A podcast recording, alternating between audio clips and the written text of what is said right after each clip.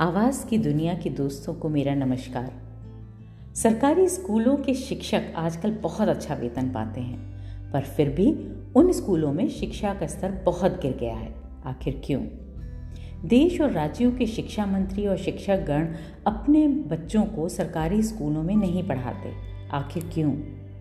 सभी जॉब्स के लिए न्यूनतम योग्यता का प्रावधान होता है। पर देश चलाने जैसे, सरकार चलाने जैसे महत्वपूर्ण कार्यों के लिए कोई भी न्यूनतम योग्यता नहीं है। आखिर क्यों? डेमोक्रेसी होने के इतने वर्षों बाद भी राजनेता जनता के प्रति जवाबदेह नहीं है। उल्टे जनता पर रुआब रखते हैं। आखिर क्यों?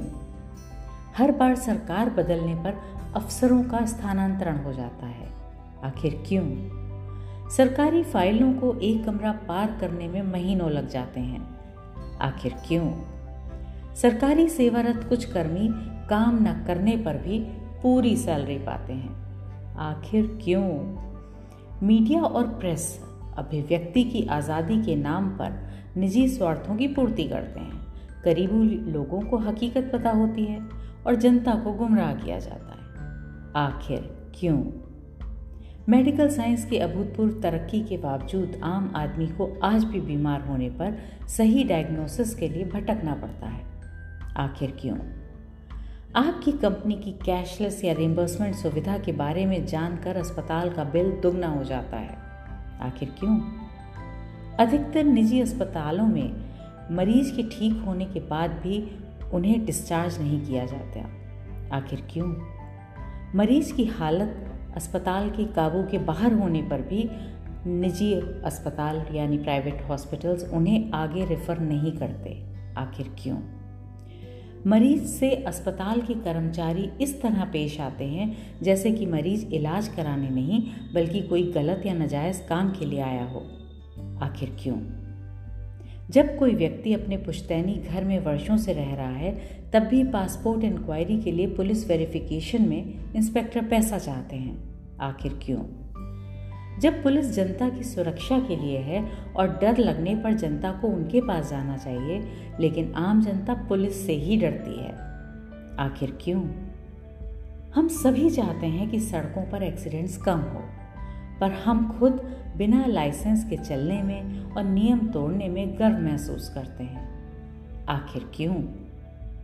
फ़ोन कंपनियाँ बिना मांगे विभिन्न पैसा लेने वाली सर्विस चालू कर देती हैं। आखिर क्यों? और फिर ऐसी ही सर्विस को हटाना या अनसब्सक्राइब करना बहुत मुश्किल होता है। आखिर क्यों? ज़रूरी सूचनाएँ छिपाकर कोई भी स्कीम बताने और अकाउंट खोलने में बैंक मैनेजर और इंश्योरेंस एजेंट घर तक आ जाते हैं। पर फिर आपको परेशानी आने पर सभी लोग गायब हो जाते हैं। आखिर क्यों? भारत में इंग्लिश बहुत लोग जानते हैं, पर आफ्टर सेल्स सर्विस का मतलब कोई नहीं जानता। आखिर क्यों? हर योजना, हर ऐप में कोई ना कोई हिडन कॉस्ट या छिपा मूल्य होता है। आखिर क्यों? Justice delayed is justice denied फिर भी डिसीज़न आने में सालों लग जाते हैं। आखिर क्यों? कंज्यूमर फोरम भी न्याय नहीं दे पाते, हार जाते हैं भारत में। आखिर क्यों? ज़्यादातर भारतीय घरों में लड़कों को ज़्यादा महत्व देते हैं। इससे लड़कों को शुरू से ही लड़कियों से ऊँचा या सुपीरियर होने का एहसास होता है और वो लड़कियों और महिलाओं का सम्मान नहीं करते। हर माँ के लिए सब बच्चे बराबर होने चाहिए और उन्हें शुरू से ही अपने बेटों को, महिलाओं को और इंसान मात्र को सम्मान देना सिखाना चाहिए, पर नहीं सिखाती। आखिर क्यों?